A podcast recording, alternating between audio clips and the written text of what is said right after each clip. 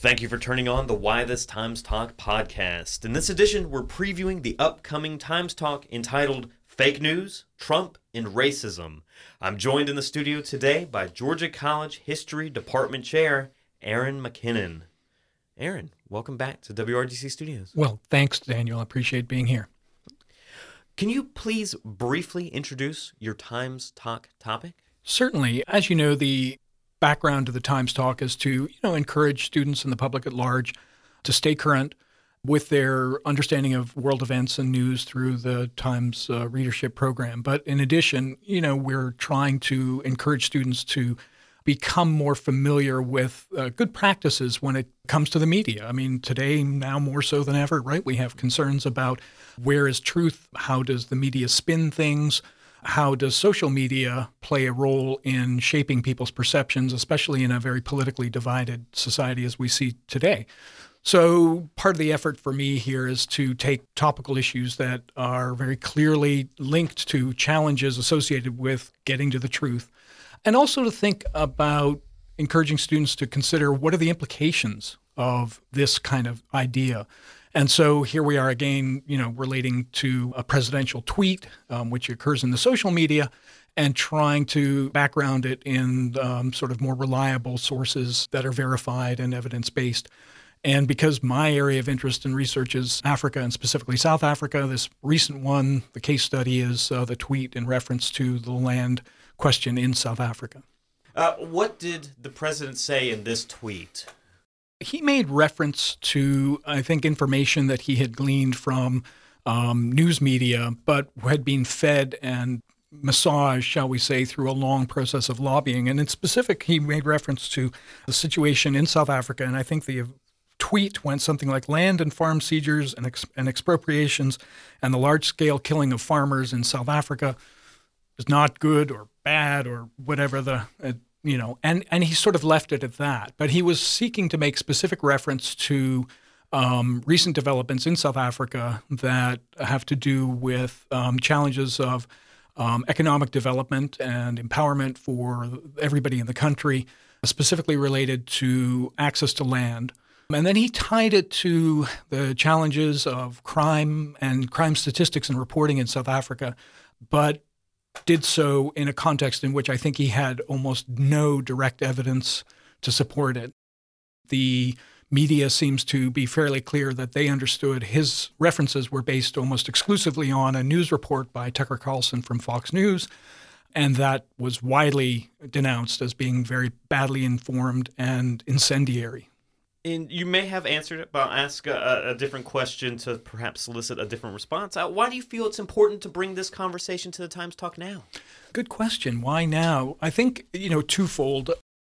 One, we have seen, I think, in recent months since the, the, the new administration in uh, office, a definite retreat and a kind of almost an about face in terms of American relations with countries around the world.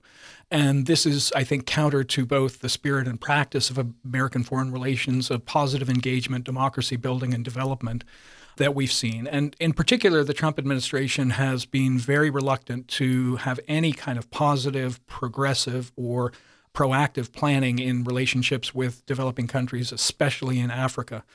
And if we consider the fact that, you know, one in seven people in the world is African, that some of the most vibrant economies that are developing are African, and perhaps more to the point in terms of bilateral relations, America's disengagement from Africa is becoming increasingly China's opportunity.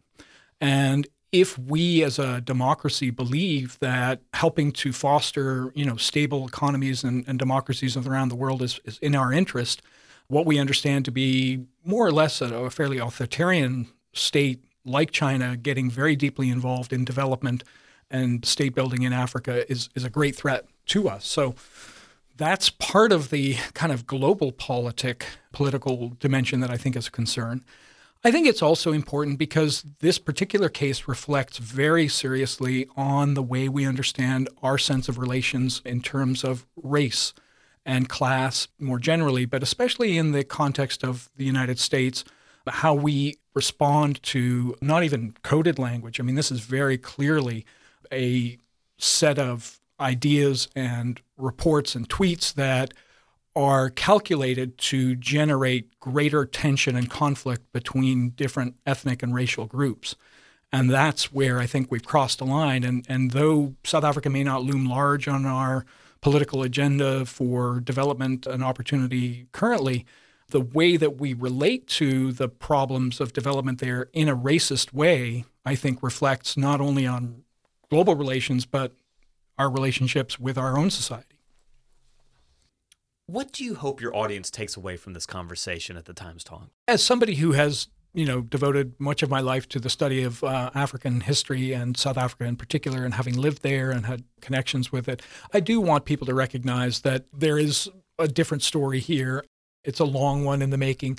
That certainly South Africa has challenges, but it's meeting those challenges, and there's a lot of positive very progressive political development happening there. So that's, you know, my personal agenda.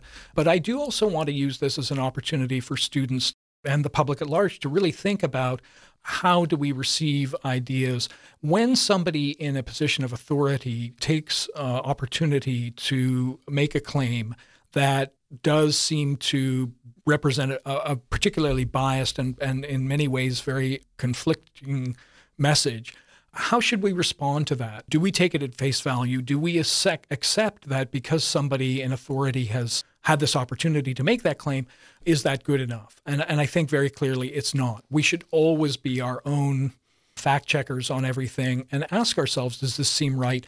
What are the implications of this?